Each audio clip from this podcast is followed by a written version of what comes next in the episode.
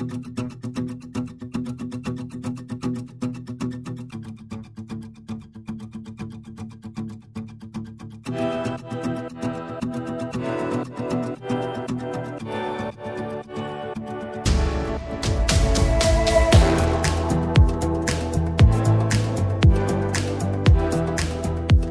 dobry Państwu, Karolina Wigura, a wraz ze mną jest Katarzyna Kasia. Dzień dobry, cześć Karolina. Cześć Kasiu. To jest widok z K2, wydaje nas niezawodny Jakub Bodziony, a będziemy mieć dzisiaj w cyklu Polityczki świetną działaczkę i polityczkę Wandę Nowicką. Ale zamiast natychmiast z nią zaczynać tę rozmowę, to zanim jeszcze to zrobimy, chciałabym Cię zapytać, Kasiu, jak się dzisiaj czujesz? Dobrze się czuję, moja droga. Odpowiem Ci po amerykańsku. Czuję się bardzo dobrze, a Ty? Ja się czuję nieźle. E, zaszczepiłam się właśnie trzecią dawką na koronawirusa. Trochę jestem jeszcze taka zmęczona po tej, po tej dawce, ale e, mam nadzieję, że to ku dobremu. A jak ty to obserwujesz? Dowiedzieliśmy się ostatnio, że liczby trochę spadają w Polsce, że mamy trochę mniej przypadków zachorowań. Czy patrzysz optymistycznie na koniec czwartej fali? Wiesz co, no patrzyłabym pewnie z większym optymizmem, gdyby były jakieś widoki na to, że zostaną podjęte wreszcie jakiekolwiek działania, ponieważ mam wrażenie, że to, co się w tej chwili stało z tą czwartą falą, taka totalna inercja rządu, który właściwie nie podjął żadnych e, działań mających na celu na przykład e, zwiększenie liczby osób zaszczepionych w Polsce, bardzo mnie to martwi, ponieważ to nie daje dobrych perspektyw na kolejne fale. Nie oszukujmy się, już tutaj wszyscy są co do tego zgodni, że one będą. I myślę, że taka strusia polityka, taka polityka na zasadzie, że nic się nie dzieje i jakoś to przetrwamy, ona nie jest, nie jest polityką właściwą w wypadku pandemii. Tym bardziej, że no, szpitale ledwo działają w tej chwili. Ciągle słyszymy o kolejnych szpitalach przekształcanych na jednoimienne bądź o kolejnych oddziałach covidowych. Słyszymy o tym, że brakuje e, lekarzy, brakuje pielęgniarek, brakuje ratowników medycznych. No i ta sytuacja nie jest absolutnie zaopiekowana. Nie ma żadnych e, obostrzeń jeżeli, realnych, jeżeli chodzi o osoby niezaszczepione. Te tak zwane limity, to wszystko jest niesprawdzalne. To znaczy, niby się daje nam jakieś narzędzia do ręki, ale, ale po pierwsze, cały ciężar odpowiedzialności jest przenoszony na przedsiębiorców, albo na, jeżeli chodzi o uczelnie, na przykład państwowe czy szkoły państwowe, no to tutaj na rektorów czy na e, dyrektorów szkół. I no tak naprawdę to, jest, to są wszystko ruchy pozorowane i nikt tutaj niczego, niczego nie zrobił, jeżeli chodzi na przykład właśnie o promowanie szczepień. Także no, nie jestem, jeżeli chodzi o sytuację pandemiczną, optymistyczna. Cieszę się z tego, że bardzo dużo ludzi zaszczepionych dwiema dawkami przyjęło trzecią. Bardzo się cieszę, że ty już masz to za sobą, bo teraz już będziesz tylko miała coraz więcej przeciwciał. Cieszę się, że zgodnie z tymi ustaleniami ogólnounijnymi również w Polsce będą mogły być szczepione dzieci od piątego roku życia. Ale tylko 40% e, rodziców chce zaszczepić. Jak ty to oceniasz? Jak na to patrzysz? Ten procent jest cały czas bardzo niski i, i te wszystkie rozważania dotyczące tego, czy szczepionka jest dobra dla dziecka, też powoduje, że ja się zaczynam zastanawiać nad tym, jak bardzo jesteśmy podatni na dziwne, różne propagandowe działania bo e, jednak zdecydowana większość rodziców szczepi dzieci tymi obowiązkowymi szczepieniami i, i nie ma tutaj specjalnie dyskusji, z wyjątkiem osób no już ekstremalnie przeciwnych szczepieniom. Natomiast w przypadku tej szczepionki na e, COVID, sytuacja jest jakaś bardziej e, skomplikowana. Ja mam nadzieję, że rodzice jednak no, po prostu staną po stronie swoich dzieci i będą chcieli je ochronić, tym bardziej, że wiemy, że te nowe warianty koronawirusa atakują dzieci i dzieci bardzo ciężko przechodzą chorobę. Także to no, wydaje mi się, że decyzja tutaj też jest oczywista. Ja mam dziecko dwunastoletnie ono już jest dawno po, po dwóch dawkach i teraz czekamy na trzecią. Też jestem ciekawa, bo tutaj nie ma żadnej informacji, co z dziećmi, e, które mogły się zaszczepić dwiema dawkami, czy dla dzieci jest przewidziana trzecia dawka tych e, powyżej 12 roku życia. No i pytanie oczywiście brzmi również, kiedy ta dawka będzie mogła być im podana, bo tutaj próbowałam znaleźć jakieś informacje, ale niestety nic mi się nie udało znaleźć. Także jeżeli ktoś ma jakiś pomysł, to będę bardzo wdzięczna za wskazówki. A moja droga, ty jesteś z powrotem w Berlinie i e, myśmy mieli gościa z Berlina w Polsce, ponieważ nowy niemiecki kanclerz przyjechał do Polski i miałam wrażenie takiego no, bardzo dziwne, bo e, jeżeli chodzi o wypowiedzi dotyczące Niemiec w ostatnich tygodniach, formułowane przez polityków koalicji rządzącej, no to najdelikatniej mówiąc, nie były to wypowiedzi pochlebne. Pojawiło się to potworne hasło czwartej Rzeszy, wygłoszone przez Jarosława Kaczyńskiego, no ale też retoryka na przykład Mateusza Morawieckiego nie była zbyt przyjazna wobec Niemiec. No tymczasem wczoraj nowy pan kanclerz był tutaj witany z honorami. Jak ty na to patrzysz? Jak patrzysz na stosunek Niemiec, nowych niemieckich władz do Polski? Tak, rzeczywiście mieliśmy w niedzielę wizytę kanclerza Niemiec to najpierw może powiedzmy, że to bardzo wyjątkowe, jaki termin został w ogóle e, wybrany. To znaczy, zarówno Annalena Baerbock, jak i pan kanclerz Scholz przyjechali do Warszawy zaraz po Paryżu i Brukseli. To jest bardzo znacząca, znaczący wybór. To znaczy, to jest wybór, który, który daje do myślenia, ja bym nawet powiedziała. E, czyli tak, najpierw jak już objęliśmy rządy, to pierwsze co robimy, to udajemy się do swoich europejskich partnerów, najważniejszych, czyli Bruksela, no bo wiadomo, bo to jest stolica Zjednoczonej Europy, Paryż, bo to najbliższy Berlinowi, właściwie najbliższa stolica, historycznie też bardzo powiązana, e, jeżeli chodzi o Francuzów i Niemców, także twórcy Unii Europejskiej, no i Warszawa. I teraz dlaczego ta Warszawa? To jest strasznie ciekawe.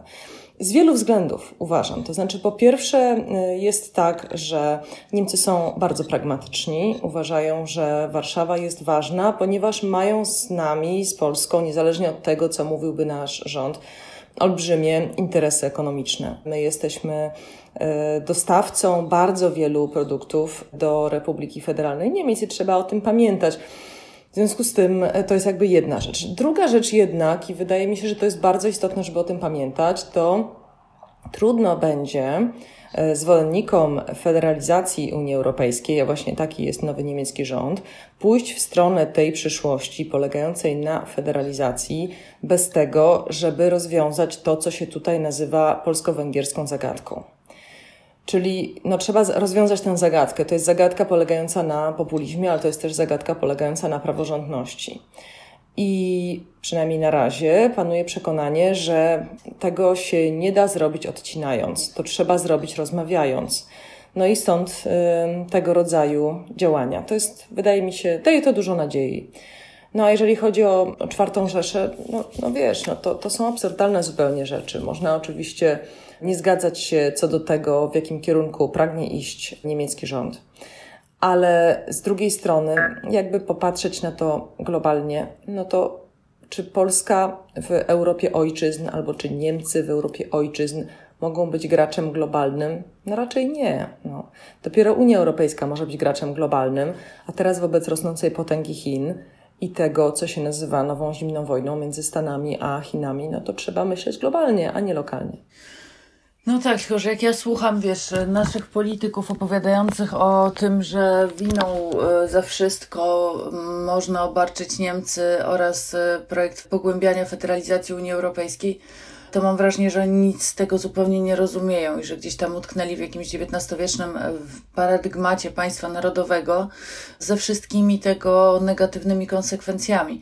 I to mnie szczerze mówiąc niezwykle, e, niezwykle martwi, e, że no nie wiem na ile to jest cyniczne rozgrywanie, czy dziwna strategia budowania swojej pozycji negocjacyjnej, tak bym powiedziała, a na ile to jest y, ich rzeczywiste przekonanie i to wyciąganie nieustanne jakiejś zaszłości niemiecko-polskiej historii na pewno nie służy dobrym stosunkom ani z Niemcami, ani z Unią Europejską. I w Polsce, jak często jak rozmawiam właśnie o tej zmianie władzy w Niemczech, to słyszę, że teraz się wszystko zmieni, bo pani Merkel miała do nas jakąś nieuzasadnioną do końca słabość, wynikającą na pewno z tego, że ona miała jeszcze szansę pracować z poprzednim polskim rządem e, sprzed Prawa i Sprawiedliwości. No i że ona nas jakoś w Unii broniła, a teraz to już nikt nas nie obroni. Nie, wiesz, ja uważam po prostu, że, e, że to jest w ten sposób, że po pierwsze Polska jest wielkim krajem europejskim, po drugie, tak jak powiedziałam wcześniej, Niemcy są bardzo pragmatyczni, a ponieważ mają z nami bardzo silne związki ekonomiczne, więc będą nas traktowali w sposób bardzo szczególny, co wcale nie znaczy, że będą się też na wszystko zgadzali, a ta kwestia praworządności jest jedną z najważniejszych tutaj kwestii w stosunku niemieckiego rządu do Polski. A my już za chwilę będziemy przechodzić do rozmowy z naszą gościnią i będziemy, będziemy zadawać pytania pani Wandzie Nowickiej, która będzie kolejną osobą występującą w naszym cyklu zatytułowanym polityczki. Ostatnio w tym cyklu rozmawiałyśmy z Katarzyną Jagiełło z Polski 2050. Tego podcastu, jeśli Państwo chcieli poszukać, to można go znaleźć już na wszystkich właściwie platformach podcastowych. Jest też na YouTubie. No i dzisiaj pora na kolejną odsłonę tej rozmowy o kobietach, które działają niestrudzenie w polskiej polityce, i myślę, że możemy teraz połączyć się z Wandą Nowicką i zadać jej kilka pytań. Dzień dobry. Dzień dobry. Dzień dobry, dzień dobry Katarzyna, dzień dobry Karolino, miło Was widzieć i dzień dobry Państwu, którzy nas oglądacie. Przedstawmy naszą gościnę. Nie zdążyłam powiedzieć, że Wanda Nowicka, też trudno jest Wandę Nowicką o tyle przedstawić, że tu jest tyle do powiedzenia, że powiedzenie, że jest działaczką e, społeczną, feministyczną, że jest e, polityczką, to jest mało, ponieważ e, ja mam wrażenie, że Wanda Nowicka to jest proszę się nie obrazić, ale to jest kobieta instytucja, to jest współzałożycielka i pierwsza przewodnicząca, a potem honorowa przewodnicząca Federacji na Rzecz Kobiet i Planowania Rodziny, a trudno w Polsce znaleźć instytucję, znaleźć ciało, które by więcej dla kobiet zrobiło niż Federacja, ponieważ ona no, była jednym z pierwszych takich w ogóle miejsc, do których można się było e, zgłosić z problemami. I jeżeli chodzi o tak zwane know-how, o, o wiedzę o tym, jak pomagać kobietom w kontekście polskim, w kontekście polskiego prawa i tego, jak ono jest kobietom mało przyjazne, trudno byłoby wymienić e, instytucję tak doświadczoną i tak skuteczną właśnie jak Federacja na Rzecz Kobiet i Planowania Rodziny. Wanda Nowicka weszła do parlamentu po raz pierwszy z list e, ruchu Palikota jeszcze w 2011 roku, potem z list wiosny, no i teraz, e, teraz Wanda Nowicka działa w nowej lewicy po zessaniu się wiosny z SLD. I to jest no to jest opowieść o zaangażowaniu, które naprawdę jeżeli chodzi o działanie na rzecz praw kobiet w Polsce, mogłabym wymienić, myślę, no kilka osób tak zaangażowanych i z tak ogromnymi osiągnięciami na koncie. To jest wielka przyjemność, że możemy Wandę Nowicką dzisiaj w naszej rozmowie gościć. Cała przyjemność po mojej stronie. Dziękuję za te wszystkie słowa, które powiedziałaś. No to słucham teraz. Co, co chcecie ode mnie się dowiedzieć, o co chcecie zapytać? Ja bym chciała zapytać przede wszystkim o bilans, to znaczy my właściwie dużo rozmawiamy o kwestii praw kobiet y, na K2 i zwykle rozmawiamy w takim tonie nostalgiczno-przygnębionym, to znaczy, że podczas gdy jeszcze kilka lat temu wydawało się, że kongresy kobiet, że równouprawnienie, że kwoty, to teraz właściwie mamy takie wrażenie zamrożenia, cofnięcia, kontrrewolucji i właśnie tego wszystkiego celującego właściwie w prawa kobiet jako tych, które w ciągu transformacji ustrojowej nie tylko w Polsce, na przykład także w byłym NRD świetnie się wykształciły, e, były bardzo mobilne, znacznie bardziej mobilne niż mężczyźni i stąd są obiektem pewnego takiego backlashu. Czy ty byś się z tym zgodziła i czy jaki byś właściwie bilans przeprowadziła od początku swojej działalności do dzisiaj, jeżeli chodzi o prawa kobiet w Polsce? Ja myślę, mimo że myślę, że podzielamy tutaj te wszystkie obawy i obserwacje i doświadczenia dotyczące tego, że właściwie w obecnej sytuacji kobietom cały czas odbiera się kolejne prawa i że cały czas z nimi się walczy i można powiedzieć, że nie daje się nam spokoju i no, oczywiście myślę tu głównie o prawach reprodukcyjnych, prawda, i, i tak dalej, prawda, kiedy na początku lat 90. walczyliśmy z zakazem aborcji, który nastąpił niestety w 93 roku, to wtedy mi się wydawało, że to jest koniec świata, że no nic gorszego nas już nie może spotkać, że to było coś niewyobrażalnego. No teraz już e, w roku 2021 wiemy, że e, bardzo wiele jeszcze gorszych rzeczy się zdarzyło, jeszcze wiele więcej tych zagrożeń się pojawiło i cały czas się pojawia i tu nie ma końca tak naprawdę, ale nie wchodząc w szczegóły, prawda, co konkretnie się dzieje, prawda, no wiemy, właściwie mamy prawie całkowity zakaz aborcji w Polsce i właściwie jest ona niedostępna, ale ja może bym spróbowała spojrzeć to na to tak z dwóch perspektyw.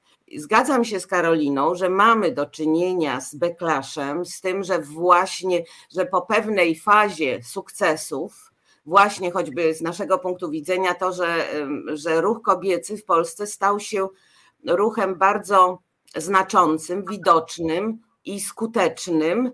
I można powiedzieć, że jest to właściwie najbardziej widoczny i skuteczny ruch e, społeczny, z którym mamy do czynienia w Polsce. I to jest niewątpliwie sukces. On na pewno jest e, wynikiem również tych trudności, bo mamy o co walczyć albo i z czym walczyć. To prawda, ale nie można mimo wszystko pomniejszać rangi tego ruchu.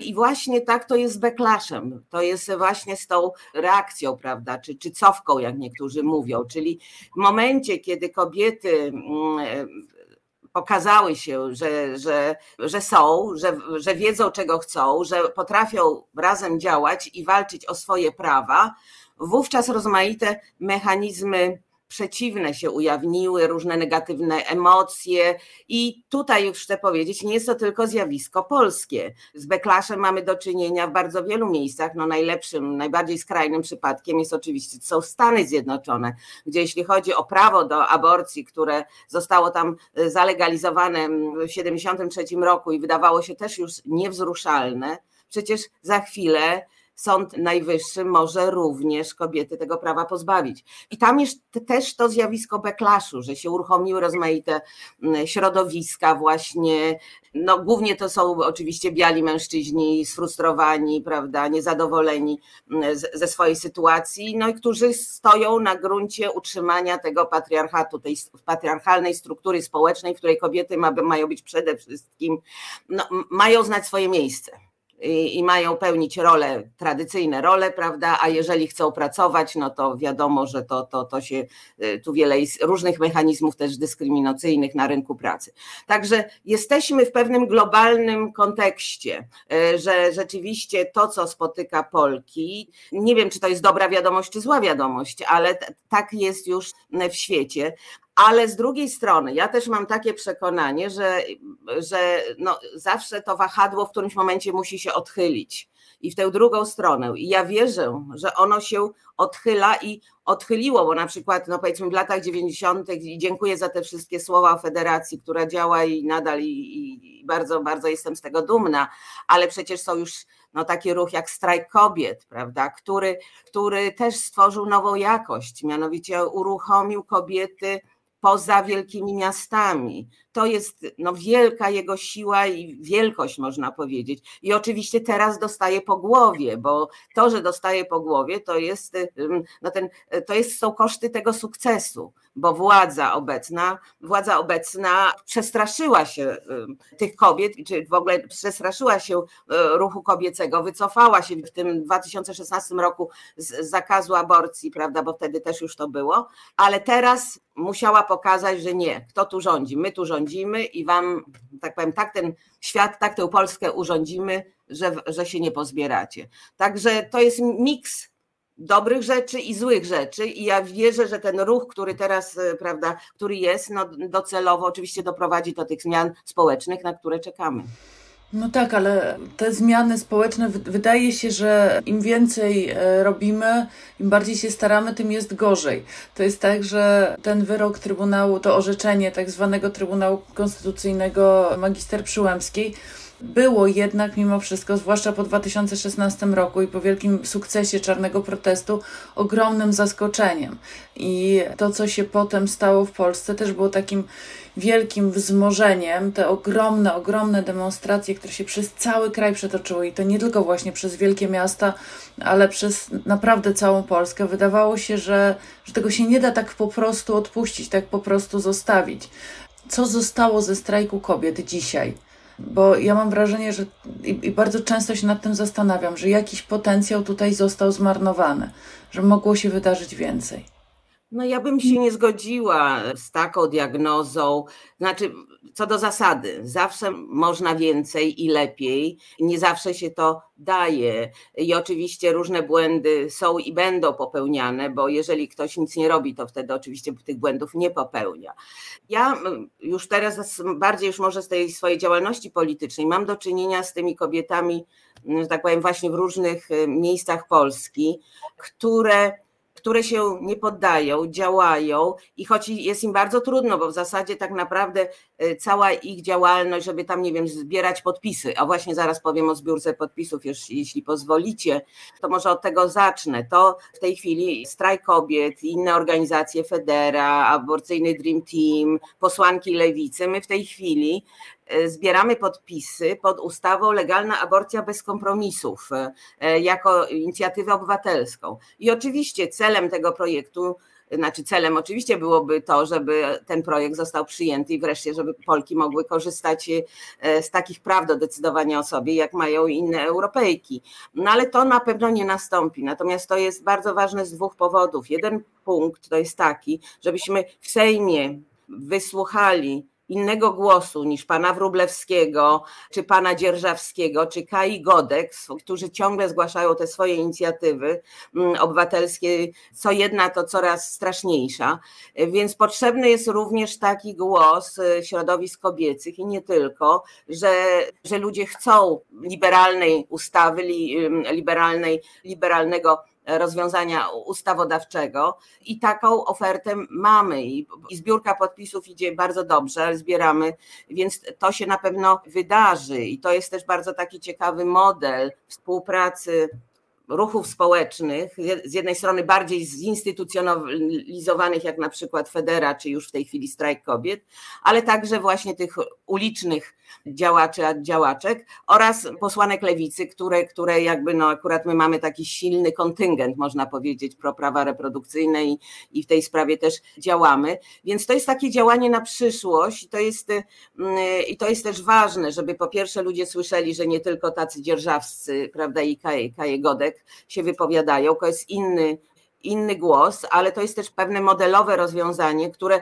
również wpływa na debatę publiczną, bo tam dyskutujemy w ramach no, z innymi partiami opozycyjnymi. Oczywiście no, pewnie nie wszyscy by poparli takie rozwiązanie, no, z naszego punktu widzenia ono wcale nie jest radykalne, ale dla niektórych e, radykalne, ale to, że na przykład Platforma Obywatelska też już mówi o tym, że jakiś projekt może złożyć, to przepraszam bardzo, no to już jest jakiś też sukces tych środowisk, które od lat e, twierdziły, że kompromis aborcyjny to naprawdę nie jest coś, co zadowala kobiety. Także to jest ta praca, to jest to trochę tak, to działanie na przyszłość i ja wierzę, że z tego coś się wykluje, ale też, też po tych wszystkich latach też mam świadomość i przekonanie co do tego, że nigdy zwycięstwo przynajmniej przez najbliższe, nie wiem, 10 lat, nie będzie linearne, że jak raz wygramy, to już to zwycięstwo będziemy miały, będziemy mieli. Tu trzeba będzie cały czas bronić tego, bo przyjdzie znowu kolejne wahadło, które znowu będzie nas chciało pozbawić, czyli tak spiralnie ta zmiana następuje, a nie linearnie. Ale no trzeba z tym żyć i trzeba się na to nastawić i po prostu tak świat, świat wygląda i nie wszyscy ludzie są tacy jak my i, i taka jest rzeczywistość. Ja jeszcze bym się dopytała, bo wrócę na sekundę do strajku kobiet. Tam było tak, że po tych wielkich, wielkich protestach e, strajk kobiet postanowił, stworzył radę i powstały różne postulaty, bardzo szeroko zakrojone.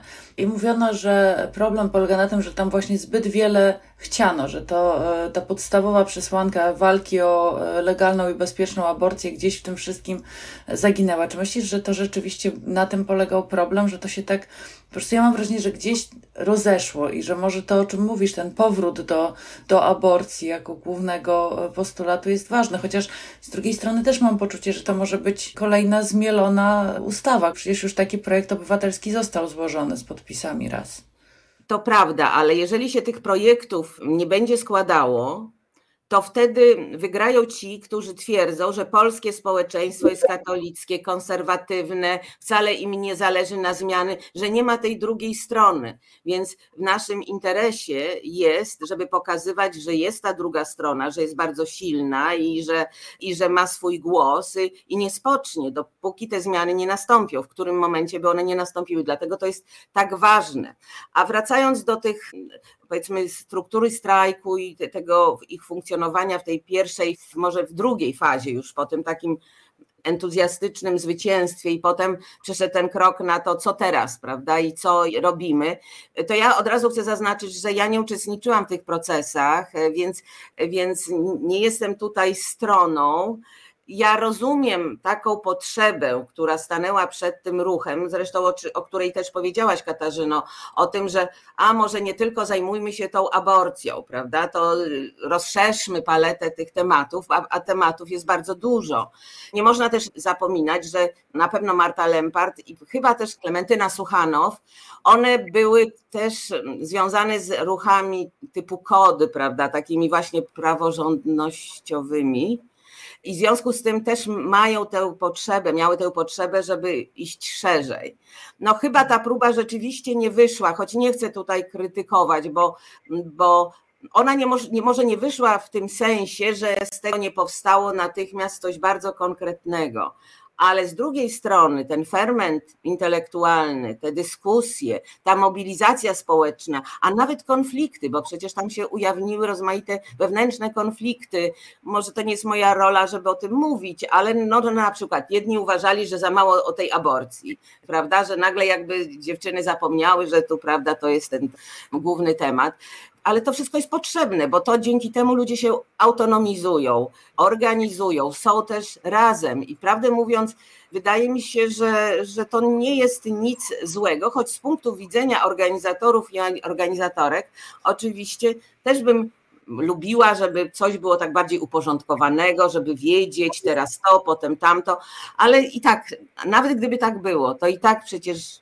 rządzący nas w tej chwili zaskakują w każdym momencie i i co byśmy nie wymyśliły, czy co strajk kobiet by nie wymyślił, musiałby w którymś momencie i tak rzucić te wszystkie dobre prawda, działania i zająć się znowu aborcją, bo tego oni nie odpuszczą. To cały czas będzie w tej formule, prawda, czy bezpośrednio, jeśli chodzi o aborcję, będzie, będzie się toczyło, czy jakiś będzie Instytut Wróblewskiego, który będzie chciał włazić do łóżka, czy te, teraz, prawda, w szpitalu bielańskim kontrola jedynego szpitala, prawda, który, jednego, no jednego z nielicznych, który przeprowadza się zgodnie z prawem aborcję, to już chcą to kontrolować. Także widać, że to jest, to jest coś, na punkcie czego obecna władza ma rzeczywiście fioła, i, i, ale myślę, że to tam fio fiołem. Najważniejsze jest to, że uważają, że to jest ta sfera, za pośrednictwem której oni mogą tę kontrolę nad kobietami sprawować to jest właśnie ta reprodukcja. To jest coś, gdzie, nad czym oni mogą rządzić, oni mogą chcieć zadecydować. Oczywiście w wielu sprawach nie decydują, kobiety decydują, ale jakimi kosztami, prawda? Więc, więc, więc no to jest ta, jak napisała Klementyna, napisała, to jest wojna. I ta wojna jest i ona trwa i ona będzie trwała, niestety. No jedną sprawą jest to, ja się zawsze zastanawiam nad tym, dlaczego tak jest, że to właśnie ta sfera jest tą sferą, gdzie się, gdzie się egzekwuje kontrolę nad kobietami że to jest właśnie ta, ta kwintesencja biowładzy, która jest. To jest jakby jedna rzecz. Ale druga rzecz to się zastanawiam, bo mam takie wrażenie, że ostatnio tymi dominującymi emocjami na, na, na tym polu takich poglądów liberalnych, demokratycznych i też lewicowych, że te dominujące emocje to jednak są jakoś gdzieś wokół rozpaczy. Gdzie popatrzymy, to właściwie zobaczymy jakiś powód do rozpaczy i tutaj w tej kwestii, tej kwestii praw kobiet No ja Wam muszę powiedzieć, y, patrzę sobie na nowy rząd niemiecki i odczuwam bardzo silną frustrację. To znaczy, odczuwam frustrację, biorąc pod uwagę to, że mm, najpierw y, przyglądam się naszemu rządowi, gdzie tam kobiet jak na lekarstwo, a potem sobie myślę o rządzie niemieckim, tym nowym, gdzie na przykład wszystkie stanowiska obronne zostały wzięte przez kobiety. I to kobiety w średnim wieku, czyli nie są to osoby jeszcze jakoś nadzwyczajnie doświadczone, tylko właściwie to są kobiety ambitne, pracowite, które właśnie teraz są gotowe na to, żeby wziąć tak zwane power positions, czyli te, te stanowiska, które są związane z władzą i zarządzaniem i też pewnego rodzaju charyzmą. Myślę sobie, to świetnie, to na, naprawdę fantastycznie, szczególnie, że to się dzieje w takim bardzo konserwatywnym jednak kraju, w którym przez te ostatnie kilkanaście lat dominowała tylko jedna kobieta, E, o której mam bardzo wiele pozytywnych rzeczy do powiedzenia, ale także kilka krytycznych, a wśród tych krytycznych również to, że bardzo wielu kobiet nie promowała podczas swojej, swoich tych kadencji. Więc duża frustracja, duża rozpacz, no i ty mówisz, Wando, że ten że to, co się dzieje z prawami kobiet w Polsce, to jest takie spiralne. Może to w ogóle jest spiralne, właściwie sugerujesz, że globalnie to jest spirala, a nie postęp. Ale ja sobie myślę właśnie, skąd ty bierzesz taką, wiesz, codzienną nadzieję do działania wobec tego, co się dzieje.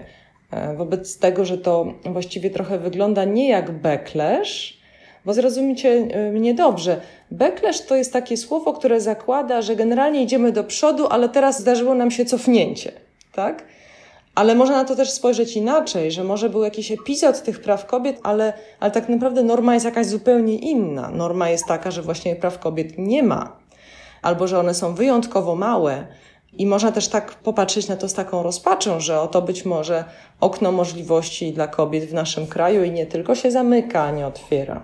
Ja chyba jednak nadal będę utrzymywała, że to, z czym w tej chwili kobiety mają do czynienia, czyli właśnie ta, no, ta, ta wojna z prawami kobiet i z kobietami jako takimi, no jest jednak w pewnym sensie efektem pewnego sukcesu, tego, że w ogóle kobiety pojawiły się na scenie publicznej, na scenie politycznej i pojawiły się nie tylko jako kobiety, jako kobiety, tylko kobiety, pojawiło się dużo świadomych kobiet, które e, wiedzą i widzą, że, że e, w społeczeństwach jest potrzebna równowaga, równowaga sił, równowaga dostępu do wszystkich dóbr i kobiety na równych prawach z mężczyznami powinny mieć dostęp do tego wszystkiego i kobiety, które są zdecydowane, żeby o to e, walczyć. No i, i właśnie jakby ta, powiedzmy, ta asertywność, ta autonomizacja kobiet, ta wizja, którą też wspomogły te procesy, które w ONZ miały, miały miejsce, czyli prawda, to są te, te konferencje lat 90., konferencja w Pekinie, gdzie rządy przygotowały plan na rzecz równości kobiet i mężczyzn. To się w głowie nie mieści, że blisko 200 rządów przyjęło plan, tam niektórzy różne zastrzeżenia do niego składali. Rząd polski nie złożył wtedy zastrzeżeń w 1995 roku, więc jakby przyjął całą platformę pekińską. A zatem to był rzeczywiście taki, taki szczyt, można powiedzieć, osiągnięć, choć wtedy nam się wydawało, mówię jako aktywna uczestniczka tych wszystkich procesów, że to jest kolejny etap, że jeszcze zabrakło tego, że jeszcze, ta, jeszcze świat nie uznał prawa kobiet do aborcji w takiej, w takiej formule, w jakiej byśmy chciały, prawda, i tak dalej, że kolejne konferencje to zmienią. No ale potem nastąpił e, e, zmiany w Stanach Zjednoczonych nastąpiły też między innymi skutkiem 9-11, prawda, i tych wszystkich, e, prawda, procesów, które zaszły. I te procesy nie tylko się zatrzymały, ale wtedy właśnie te, te siły, które, które którym się to nie podobało, ale czuły się zepchnięte do narożnika albo były mniejszościowe, zaczęły się uruchamiać i być widoczne. I ja to mówię też i, i na forum międzynarodowym, jak również, również i w Polsce. I gdyby, powiem tak, że gdyby kobiety w Polsce siedziały cicho, i nie się nie buntowały i były zadowolone ze swoich od dawna przypisanych ról i gdyby ten krzyż niosły z pokorą, jak się od nich oczekuje, to kto wie, może, może by nie było takiej tej ostrej walki, z którą mamy teraz do czynienia. No prezes Kaczyński, ja uważam, zdecydowanie, znaczy on, on teraz chce pokazać, że on tutaj rządzi, stąd właśnie nakręca te wszystkie, wszystkie mechanizmy. I może jeszcze jedna rzecz, jedna rzecz w odniesieniu do tego, co powiedziałaś Karolino o tym backlashu. Nie, nie może nawet nie backlashu, tylko tego, że, że dlaczego właśnie ta reprodukcja, dlaczego ci panowie tak mają taką fiksację. No ja też oczywiście się na tym od zawsze zastanawiałam, ale moja taka teoria jest taka, że właśnie to jest ta sfera, w której panowie tak naprawdę nigdy nie mieli pełnej kontroli nad kobietami znaczy chcieli, uważali, że ją mają, prawda, pasy cnoty, prawda, zamykanie kobiet, prawda, w domach, prawda, i wydawałoby się, że, że mogą mieć to pod pełną kontrolą, a jednak okazywało się, że, że nie, nie mają tej pełnej kontroli. I, i ta potrzeba pełnej kontroli nad kobietami to jest właśnie ta, mm, ta reprodukcja, także tak myślę, że to tutaj tak naprawdę też i o to chodzi. Także może jakby konkludując ten wątek, ja mimo wszystko, ja wiem, że jesteśmy w bardzo trudnej sytuacji i, e, i oczywiście chciałabym, żeby to wyglądało inaczej. No ale no to są te procesy społeczne, z którymi nie tylko my się zmagamy, bo są o wiele też szersze niż, niż prawa kobiet, prawda? Tu nam przecież demokracja się wali, prawda, i tak dalej. Więc no ale no, no musimy, musimy z tym walczyć po prostu. I to i ta moja tutaj walka bierze się nie tyle z optymizmu i z wielkiego optymizmu i nadziei, tylko z potrzeby, no, że jest to po prostu konieczne, że musimy po prostu walczyć o swoje prawa, o równość płci, o demokratyczne państwo, prawda, i tak dalej. To ja jeszcze zapytam, ostatnie pytanie zadam moje. To znaczy, chciałam e, zapytać o Twoje plany i priorytety tej kadencji, jeżeli wybory nie odbędą się przed terminem, chociaż istnieją takie pogłoski, że tak może być, no to zostały jeszcze dwa lata, powiedzmy. Co byś chciała przez te dwa lata osiągnąć? Co byś chciała zrobić? Na czym ci zależy? Nadal uważam, że bardzo wiele jest e, do zrobienia, jeśli chodzi o wzmacnianie ruchu czy ruchów kobiecych w różnych obszarach, zarówno tych społecznych, jak również e, politycznych. Bo tu też jest bardzo wiele do zrobienia i e, ja może w tej chwili tak mniej jestem zaangażowana bezpośrednio w ruchy społeczne, prawda, no siłą rzeczy jestem w Sejmie i, no i działam partyjnie, co dla mnie też jest trochę e, nowość, powiedziałam, bo, bo to wiosna była pierwszą partią, do której w życiu wstąpiłam, więc, więc to jest nowe doświadczenie. A teraz przechodzimy rozmaite procesy transformacyjne. One nie są łatwe, ale one też dają szansę i nadzieję.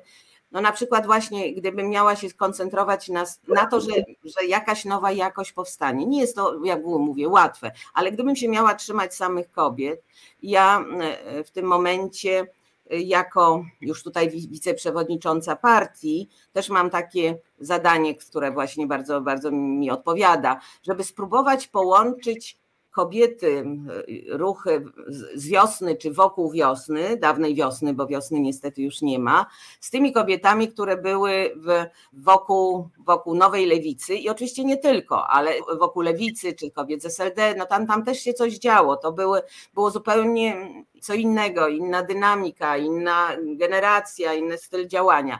I właśnie taki jest powiedzmy najbliższy plan, że nam się uda teraz stworzyć, właśnie połączyć te, te ruchy poziome, prawda, no bo to jest ten ruch poziomy, prawda, taki programowy bardziej, no żeby powstała jakaś nowa, nowa struktura w partii, która będzie dbała i e, zabiegała o to, żeby kobiet było więcej w polityce. No to też jest związane z nadchodzącymi wyborami, które oczywiście też są wielkim wyzwaniem, no zwłaszcza też bym powiedziała te wybory samorządowe, ponieważ tam potrzeba bardzo, bardzo dużo kandydatów i kandydatek, mówimy tutaj o tysiącach ludzi. I teraz, żeby doprowadzić do tego, żeby tam było najchętniej parytet, ja zresztą złożyłam ustawę parytetową, prawda, żeby było we wszystkich wyborach 50% e, kobiet i mężczyzn, zarówno do parlamentu, do, do parlamentu europejskiego i Sejmu, no i do samorządów ale tu mieliśmy taką pewną wewnętrzną dyskusję, bo panowie się rzeczywiście bali, że tych kobiet w samorządach się nie znajdzie tyle tysięcy, żeby chciały, prawda, i tak dalej, więc to są,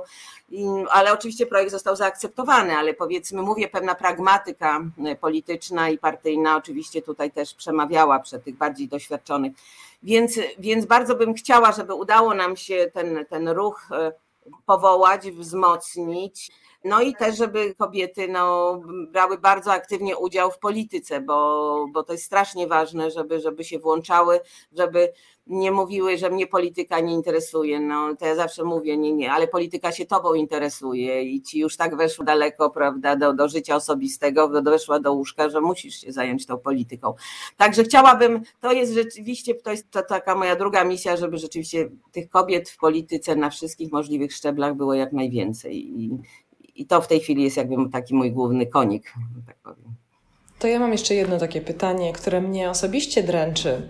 Wiecie, jest bardzo często krytykowane takie zjawisko greenwashingu, czyli to są takie pozorne działania e, na rzecz niby, że ratowania klimatu. A jak patrzę na polską sferę polityczną, to myślę, że też jest bardzo dużo women washingu. To znaczy jest mnóstwo takich działań, które pozorują, że kobiety dostają na przykład stanowiska z jakąś tam władzą. Oczywiście klasykiem e, women washingu w Polsce jest Jarosław Kaczyński, który umieścił panią Beatę Szydło na stanowisku premiera, a także panią Julię Przyłębską na stanowisku szefowej e, Trybunału Konstytucyjnego. Ale mm, tego women washingu jest więcej. E, często kobiety przejmują też e, działania, które w istocie uderzają w kobiety. Ja mam na myśli Kaję Godek, która przecież wykonuje swoimi rękami agendę, o której ty mówiłaś, Wando, właśnie, że to jest agenda niektórych mężczyzn, sfrustrowanych mężczyzn. Jak ty na to patrzysz i jak radzisz z tym zjawiskiem sobie radzić? Znaczy, ja w ogóle uważam, uważam, że dążenie do tego, żeby kobiet było więcej wszędzie, bez względu na to, co to są za kobiety, to jest bardzo ważne i potrzebne. I nawet jeżeli występują takie mechanizmy, a na pewno występują, o których mówisz, prawda, że, że już się uważa, że nie wypada, żeby w, w partii, we władzach byli sami panowie, w związku z tym znajdźmy te panie, żeby one też były w tych władzach.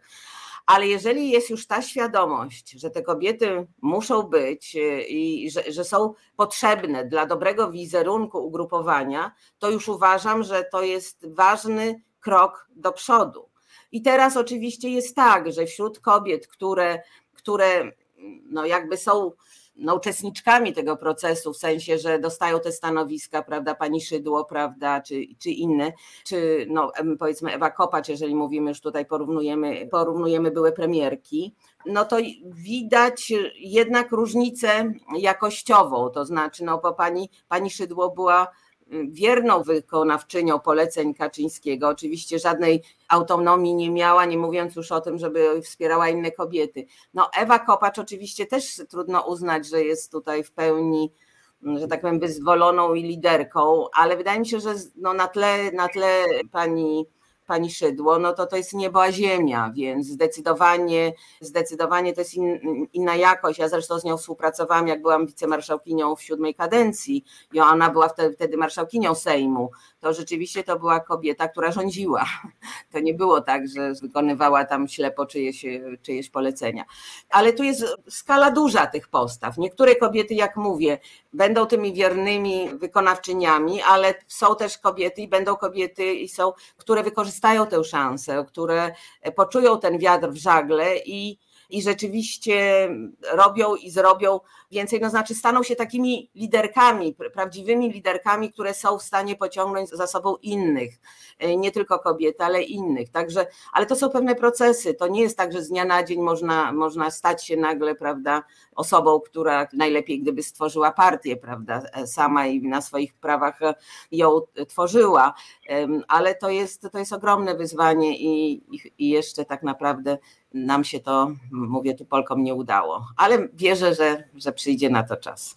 Bardzo, bardzo dziękujemy Wandzie Nowickiej za to, że nas odwiedziła na K2. Bardzo Ci dziękujemy, Wando, za ten wgląd w kobiecą politykę i prawa kobiet. Dziękuję również, bardzo mi miło było Was gościć. Życzę wszystkiego najlepszego, dużo zdrowia. No i do zobaczenia już w innym kontekście, gdzie indziej. Miejmy nadzieję, dzięki.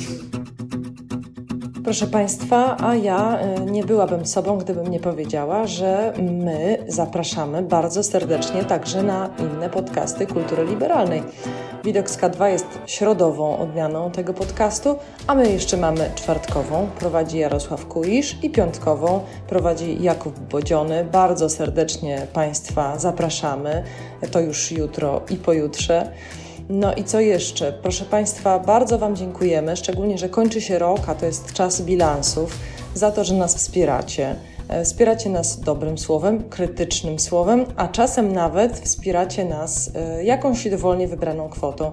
Bardzo do tego zachęcamy. Zbiórka na patronite.pl nadal trwa. Można znaleźć nas łatwo na www.patronite.pl/kl i tam wesprzeć nas na święta, po to, żebyśmy mogli przez najbliższy rok przygotowywać dla Was dalej takie same e, rozmowy.